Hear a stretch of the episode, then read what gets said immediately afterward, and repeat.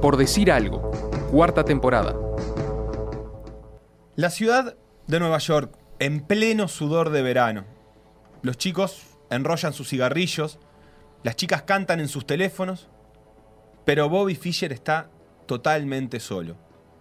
Los parques zumban junto a los pájaros y las abejas, los amigos se abrazan de a dos y de a tres, los amantes se besan e intercambian sus anillos, pero Bobby Fischer solamente juega sus 18 reyes. Sus amigos gritan y lloran en el club. Bobby, Bobby, ¿por qué te fuiste? El susurro de su madre, tranquilo y bajo. Bobby, Bobby, ¿a dónde fuiste? ¿Está en Londres o está en España? ¿Se ha cortado el pelo? ¿Ha cambiado su apellido? ¿Está debajo de esa roca? ¿Está detrás de ese árbol? Bobby, Bobby, ¿dónde puedes estar? He viajado por este mundo persiguiendo el sol.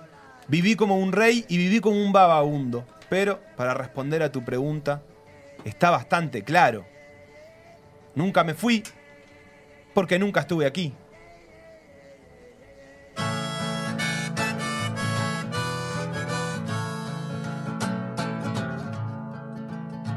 We're in New York City, summer's sweat, and the boys are rolling their cigarettes.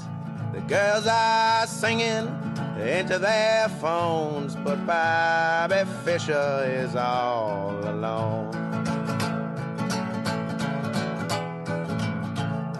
The parks are buzzing with the birds and the bees. Friends are hugging. Saludamos con mucho fervor y también tocando una armónica tranqui, con esta paz que, que nos brinda esta canción. Sí, Saludamos esta el, saludamos el regreso de One Hit Wonder. Bueno, salúdelo, salúdelo. Eh, estamos escuchando una balada, se llama La Balada de Bobby Fischer, del grupo TikTok. Mirá. O, o no sé si, si es una balada, pero medio, medio sureña. A mí me dio más sureña que, Ahí que va. neoyorquina. Tenía, Eh, estábamos Missouri, discutiendo. estamos en la orilla del Mississippi. Exactamente, pero, pero bueno, eh, estamos también representando una época que es mediados de siglo, donde capaz que las ciudades no, yo qué sé, ya era grande Nueva York, no vamos a venir a desmentirlo acá, eh, pero, pero también había espacio para eso. Eh, En el vamos a estado de New York, En el estado. Bueno, Tierra adentro. Vamos, hay que averiguar de dónde es TikTok. Vos seguí que yo te averiguo. Del ajedrez se han dicho muchas cosas, hemos dicho muchas cosas en estas semanas porque también este, se viene disputando el mundial que terminó ganando Carlsen. Hicimos hace un tiempo una columna de capa blanca. Se ha dicho, por ejemplo, que el fútbol es como el ajedrez, pero sin los dados. Quedó estampado para siempre en una remera de PDA. Se ha dicho que es como el Nintendo Wii, pero sin un televisor LED. Claro.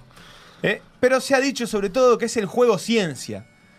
¿Alguna vez escucharon eso decir? El ajedrez es el juego ciencia. Nunca he escuchado. Bueno, eh, pero se ha dicho, y como tal, juego ciencia es dominado por las grandes mentes, por los genios, y mucho se ha dicho del vínculo entre los genios y los locos, entre esa pequeña frontera que separa la genialidad de eh, pasarte un poquito de rosca y terminar totalmente chapita. Sí, Eh, Einstein. Claro, que, que no estaba tan loco. ¿No estaba todo. tan loco? Pero el, el famoso genio loco de los dibujitos animados, el malo, así, ¿no? Que, que termina este, totalmente chapita. Hay muchas películas que han, que han hablado de, de grandes genios de la matemática, por ejemplo, que terminan este, eh, siendo presas de, ese, de esa misma genialidad. Y Bobby Fischer un poco va a ser eso, y la historia de Bobby Fischer va a ser la historia de ese delgado hilo entre la locura y la genialidad, este, que, que no siempre queda tan claro y que puede significar muchas cosas buenas eh, y también muchas cosas malas. Hablamos la otra vez de Capablanca, el cubano, Sí. eh, que fue campeón del mundo allá por el 21, fue el único campeón eh, no europeo de, de ese principio de siglo de- del ajedrez. Y hasta el día de hoy es el único campeón latino. el único campeón latino, eh, un héroe en Cuba. eh, y vamos a hablar hoy de Bobby Fischer, que es el único, el, el que logró en algún momento destronar a, a los soviéticos que dominaron el ajedrez desde el 48 hasta ya entrado este siglo. O sea que hubo guerra fría también en el ajedrez. Hubo Guerra Fría con su capítulo más grande en el 72, que fue cuando Bobby Fischer ganó el Mundial. eh, pero para eso hay que saber cómo llegó Bobby Fischer ahí. Sí, ¿quién es Bobby Fischer? ¿Quién es? Bobby Fischer, Robert Fischer. Claro. Bobby le decimos lo que lo conocimos, lo que eh, jugamos eh, acá con él al ajedrez en los 60 en Nueva York. Él nació en el 43. ¿Sabes dónde nació Felo? En Chicago. Tampoco es al sur. Pero bueno, está. Yo qué sé. No, Capaz que te no, y no puedes tocar la armónica, se te congelan los Te labios. congelan los, labios, los lagos, todo. Se congela en Chicago. Eh, Bobby Fischer era hijo de Regina Fisher, eh, que Mirá. tenía su apellido en realidad eh, de casada, Ah. porque lo, lo traía de, de su esposo Hans Fischer. Era una mujer bastante particular. Eh, nació en Suiza, su familia después emigró a los Estados Unidos. Ella había estudiado medicina en la Unión Soviética y además del inglés hablaba muchísimos idiomas Como buena suiza. como buena suiza. Eh, su vida no era muy descifrable, dicen algunos. Incluso el FBI la espiaba como posible agente secreta soviética, porque a- al no estar muy claro qué hacía, viste cómo era en Estados Unidos. Bueno, Y hablaba varios idiomas.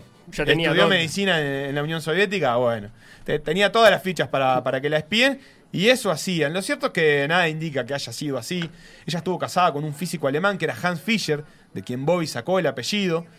Pero lo cierto es que en realidad estaban separados ya hace bastantes años cuando Bobby nació, por lo menos de, desde, desde, lo, desde lo formal no, pero sí desde en los hechos. Y Regina en realidad se estaba relacionando con otro físico, que era el húngaro Paul Nemenyi, eh, también eh, simpatizante comunista, que tenía una inteligencia fuera de lo normal, dicen algunos, había ganado la Medalla Nacional de Matemática, eh, siendo un adolescente en Hungría, eh, como el premio máximo en, en esa categoría, y además tenía memoria fotográfica, lo cual da a entender que evidentemente era el padre y que Bobby Fischer heredaría este, cosas de él. ¿El padre era el húngaro? El padre era el húngaro. Ja- Bobby agarró el apellido de Hans Fischer, pero en realidad el padre efectivamente era Paul Nemenyi, que era eh, este, este científico húngaro. Mira vos. Pero todo esto no lo sabía Bobby, y de hecho él fue muy reacio a hablar de toda esta cuestión de, de su niñez. No hablo de mi vida privada. Exactamente, este, el húngaro lo, lo visitaba como un tío. tu tío Paul, tu tío Paul. Hans Fischer en realidad no estaba presente y era Regina la que cargaba con, con esta infancia de Bobby Fischer, que se fue a Nueva York desde Chicago, se llevó a las criaturas y mucho se dice de cuánto lo marcó a, Bo- a Bobby toda esta etapa. Seguramente fue así. Era un niño tímido que apenas hablaba, que jugaba poco y nada fuera de la casa, había prácticamente que obligarlo a salir. No le gustaba ir al, al liceo. eh, y de a poco se fue obsesionando con el ajedrez, apelando a esta herencia que, que había recibido de su padre. Esta canción que escuchamos, la, la balada, destaca un poco eso, esta, esto que sabemos de Bobby Fischer, que es que no se relacionaba prácticamente con nadie, no tenía amigos, pasaba horas sin hablar, eh, lo tenían que obligar a salir. eh, y, ahí fue cultivando esta- este amor eh, por el ajedrez. Se fue metiendo en el mundo este. Carmín Negro fue quien se considera su descubridor. ¿Cómo fue? Bueno, lo vio en un torneo. Bobby empezó a ir al club de ajedrez. Fue, fue. Y se metió en un torneo casi sin saber jugar. Para, ¿en la casa contra quién jugaba? No, contra nadie. Tenías que ir a los. Ahí en, en la casa no es como ahora que te bajás la app, chess. No, eh, pero contra, y- contra la madre, que jugaba. No, no Contra un espejo. No, aprendió a jugar relati- de Aprendió la niño, teoría. pero en realidad yendo al club. La forma era ir al club. Pero claro, él casi no hablaba, no se relacionaba mucho, entonces más bien aprendía a los golpes. De hecho, fue a este torneo y cuando lo descubre, sí, se tiraba un caballo por la cabeza. Eh, cuando lo descubre Carmín Negro, en realidad Bobby Fischer pierde enseguida porque prácticamente no sabía ni las reglas. Sabía las reglas, pero no tenía mucha idea. Pierde enseguida, pero le llama la atención que Bobby se agarró una chupadera de campeonato. Estaba muy enojado, eh, no quería saber nada con las explicaciones de su derrota. Dijo, bueno, un tipo al que le importa tanto el ajedrez, tiene que haber algo ahí. Eh, así que Negro le dejó, le dejó un ojo puesto.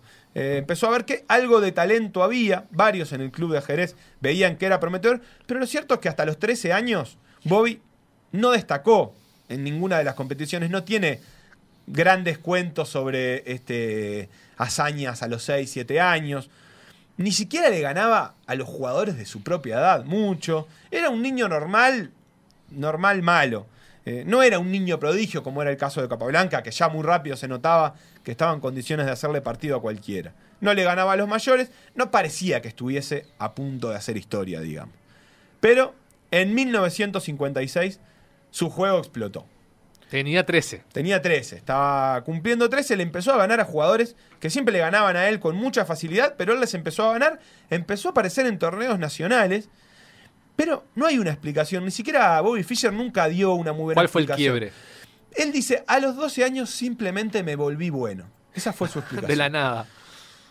Le aprendió a pegar con las dos piernas, yo qué sé. El pequeño Fischer entonces empezó a escalar con bastante rapidez en los rankings y ahora sí, sin mucho previo aviso, sin que nadie estuviera muy atento, se convirtió en una promesa a tener en cuenta. Primero se convirtió en el campeón juvenil de los Estados Unidos con 13 años.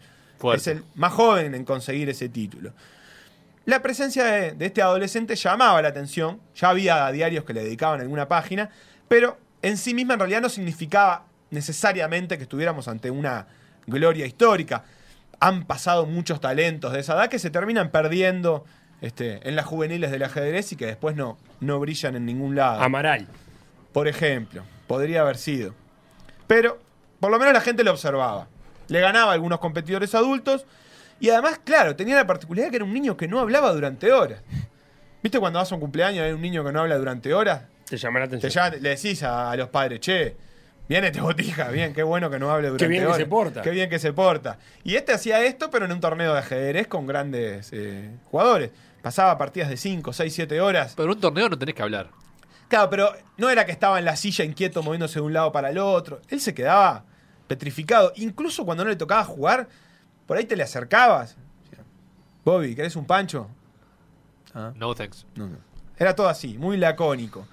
Eh, la cuestión es que ahí estaba la revista Hot Down, una revista española que, eh, si quieren saber más de Bobby Fischer, tiene una serie de artículos, y cuando digo una serie, creo que estamos hablando de 7, 8 artículos, que cuentan un poco la historia, está muy interesante. Dice: Llevaba el cabello cortado a tijera. Estaba claro que no por un peluquero profesional. Y pese a estar en eventos que para él eran importantes, vestía con ropa visiblemente barata y desgastada. Su origen humilde resultaba muy obvio. Y esto empezó a generar mayor atención, porque era la historia eh, que le encanta a los Estados Unidos del niño que supera la adversidad, el niño pobre que con la inteligencia eh, va, ganándole a los obstáculos que le pone la vida. Eh, además tenía un inmenso talento que lo convirtió entonces en un personaje bastante novelesco al que se le prestaba bastante atención. Empezó a crecer, lo invitaron al torneo Rosenwald. Un torneo. Lo conocés, ¿verdad, Felo? Vos siempre me decís, pa, avísame cuando venga el Todos los Rosenwald". años lo veo. No me pierdo eso. Es eh, el carnaval y el Rosenwald. Teóricamente solo iban los 12 mejores ajedrecistas de Estados Unidos. Fischer obviamente no estaba en ese grupo, ni cerca de estar. Pero por la fama y por la proyección, le hicieron una excepción El a famoso Bobby. marketing del ajedrez. Exactamente, le dieron un- una wildcard para que vaya a competir este, al torneo. Edad que tenía ahí, Tenía 19, si no me No, un poquito menos. A ver, déjame ver. No, tenía 14 recién. Bobby se las ingenió en este torneo. Estaban al- algunos de los mejores ajedristas del mundo no soviéticos. Ya estamos hablando del dominio absoluto de los soviéticos. Estaban algunos de los no soviéticos. Se las ingenió para ganar dos partidas. Epa. Que no es nada, nada menor ante algunos de los grandes maestros más importantes del país. La más significativa fue en la octava ronda. que Jugaba contra Donald Byrne, que era ya eh, gran maestro, obviamente, uno de los mejores del momento. Donald empezó jugando un poco livianito. Algunos dicen- que esto es la partida del siglo, eh, por lo que significaba. Confiado Donald de que podía contener cualquier plan que esté Tocando para los costados. Sí, medio displicente. Pero Fischer, que encima estaba con las negras. Eh, ¿qué tiene? eh, que, que es una teórica desventaja. Ah, porque no arrancás. Arrancan las blancas. Se Claro. supone que las blan- con las blancas vos podés comandar el principio, sobre todo del partido. Proponer vos y que el otro tenga que responder. Es una Bien. ventaja que en realidad a gran nivel es un poco menor, es decir, no es decisiva, pero puede ser importante. Fischer estaba con las negras. Había mostrado algunas cosas interesantes, eh, con, con jugadas dignas de, de atender, pero en el movimiento 11 empezó, se puso raro. La verdad que regaló un caballo y la gente empezó a hablar. La gente miraba las partidas de al lado en esa Claro. época, alrededor de la mesa, Para y la gente decía, bueno, está, el pibe este lo hizo bien hasta ahora, dio buenas cosas, pero bueno, finalmente sucumbió a la presión de jugar contra, contra un gran maestro, se equivocó, no pasa nada. Ahora Don Albert tiene que hacer, eh, sacar eh, provecho de esta superioridad con las piezas, le regaló un caballo, le iba a regalar una dama unos movimientos después y listo.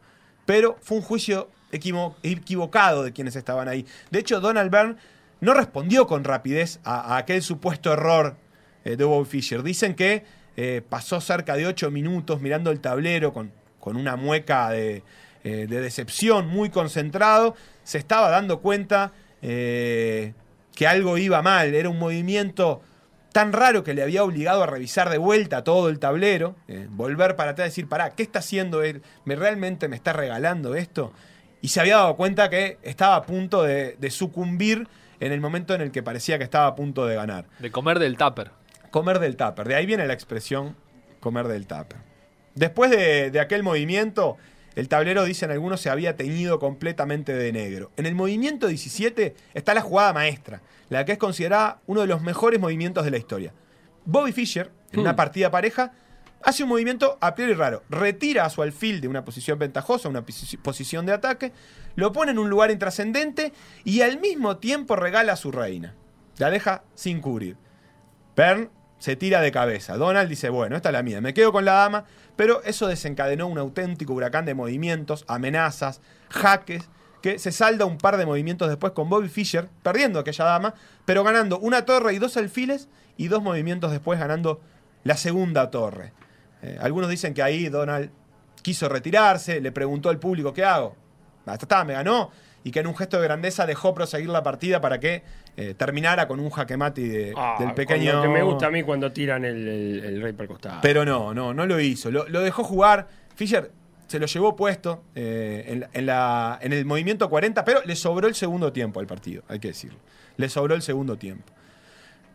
Que un pibe talentoso le ganase a un maestro en un descuido está dentro de lo posible. Pasan el ajedrez. Los grandes maestros no ganan todas las partidas. De hecho, pierden bastante.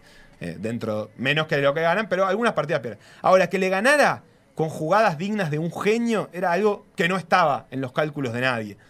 Eh, después de eso, Fischer eh, deslumbró en, muchísimos torneos, se paseó por el mundo obteniendo buenos resultados para el niño que seguía siendo y fue construyendo su leyenda de mejor jugador del mundo del lado estadounidense, digamos, como para enfrentarse a los soviéticos que dominaban todo. Como que primero tenías que conquistar el mundo Sí, capitalista Exactamente. y después ir a jugar la final intercontinental. Exactamente, no hubo ningún campeón del mundo en 60 años prácticamente que no fuera soviético, salvo Bobby Fischer, pero además los soviéticos tenían siempre 7, 8, 10 mejores jugadores del mundo, eran soviéticos.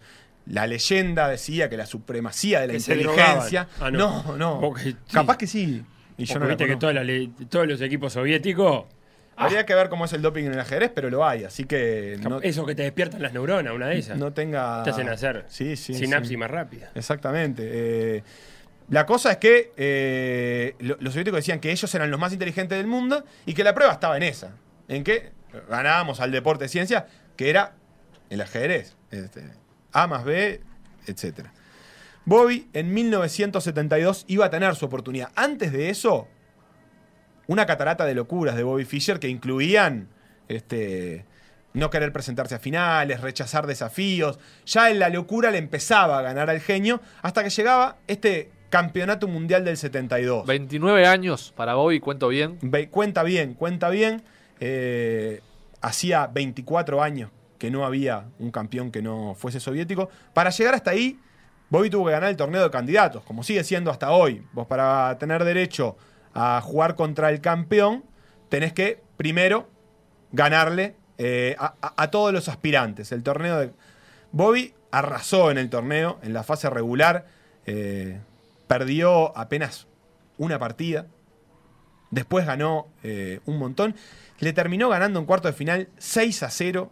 Y en semifinal 6 a 0 también a sus rivales, que es una, es una locura. No le dio unas tablas eh, eh, en, en un, en los 6-0 partidos. es 6 partidas ganadas contra 0 perdidas. Exactamente, y sin empates, porque las tablas dan medio punto. Claro. La final la ganó 6 y medio a 2 y medio. Ahí tuvo un par de tablas, pero es una diferencia eh, abrumadora. Y con eso se posicionó en la gran final del Mundial de 1972, que fue en Islandia, como para darle un toque este, más pintoresco. Pero la Islandia antes que fuera Islandia, no es la Islandia de ahora que, que es todo cabañas con vista a los volcanes.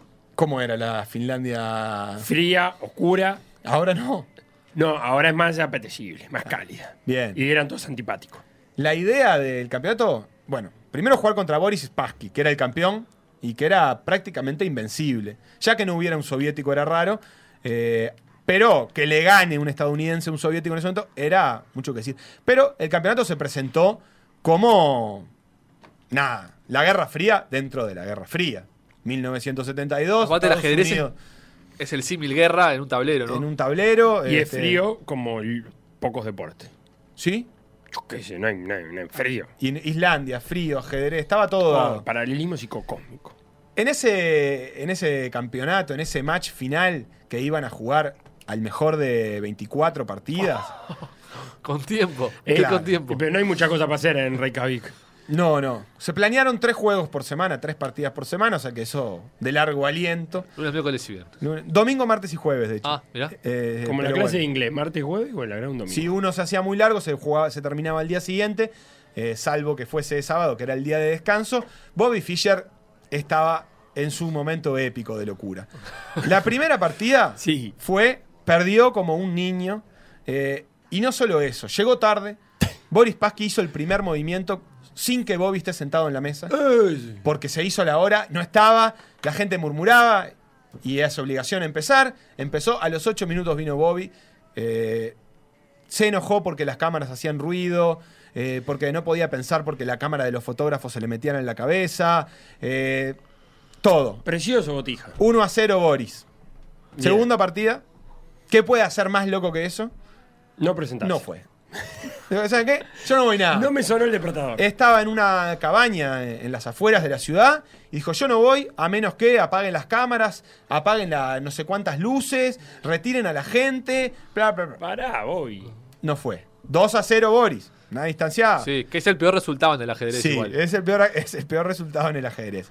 Pero, está, lo convencieron, estaba a punto de irse. El equipo lo convenció y le dijo, "Bo- eh, No seas Bobby. No seas Bobby, no seas Bobby. Por lo menos presentate, yo qué sé, vamos y vemos. Y ahí sí, Bobby eh, desplegó eh, todo su genio, ganó la tercera partida, metió unas tablas, pero ganó después la quinta, la sexta, la octava y la décima.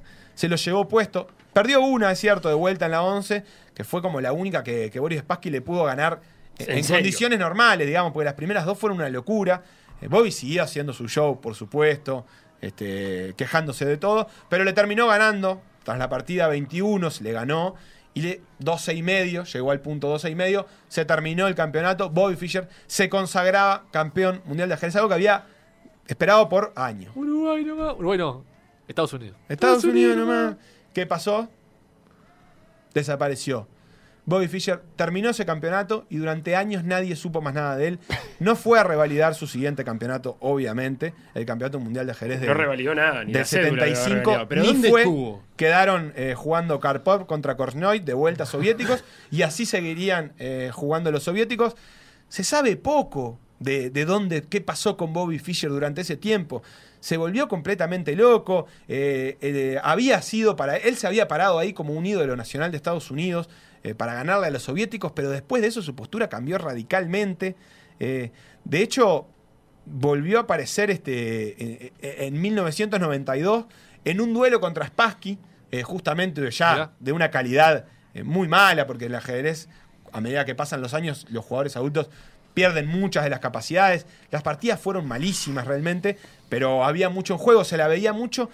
Bobby prendió fuego una carta que le había mandado a la embajada de Estados Unidos para avisarle que si hacía eso iba a ir preso si jugaba ese partido, porque eh, no estaban reconciliadas todavía las partes. Entonces, toda acción oficial con la bandera de Estados Unidos en un país eh, soviético estaba condenada. Bobby fue a la partida, le prendió fuego la carta, eh, después escupió sobre otro documento que le había mandado de la Casa Blanca. Estaba totalmente loco, a veces aparecían imágenes con. Sí, sí, con- no, no, mucho. De en la línea de esa balsa. Ah, ah, con ¿No? barba, pelo largo. y prendiendo fuego bandera de Estados Unidos. prendiendo fuego de, de bandera de Estados Unidos.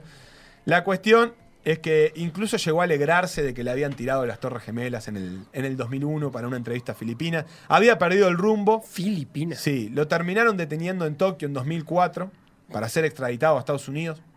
12 años después de esto igual. Pero ¿qué pasó? Apareció Islandia y le dijo, no, nosotros le vamos a dar una ciudadanía islandesa Nos para que pusiste se en el mapa, ¿viste? Exactamente, la nueva Islandia, La nueva. como bien decías vos, Felo, la de los 90. Así que le dio asilo y terminó muriendo eh, en Islandia Como el buen vikingo que era. como buen vikingo, en un estado rayano a la locura, ¿no? No se sabía muy bien ni qué pensaba. cuánto de lo que decía era producto de algo lógico y cuánto no. Pero bueno, desde ese 1972 hasta el 2008 que murió, no jugó más eh, a nivel profesional y terminó su carrera. Murió a los 64 años, lo cual es, algunos dicen que es un lindo mensaje poético porque es un año por cada casilla de ajedrez que tiene el tablero. Qué maravilla.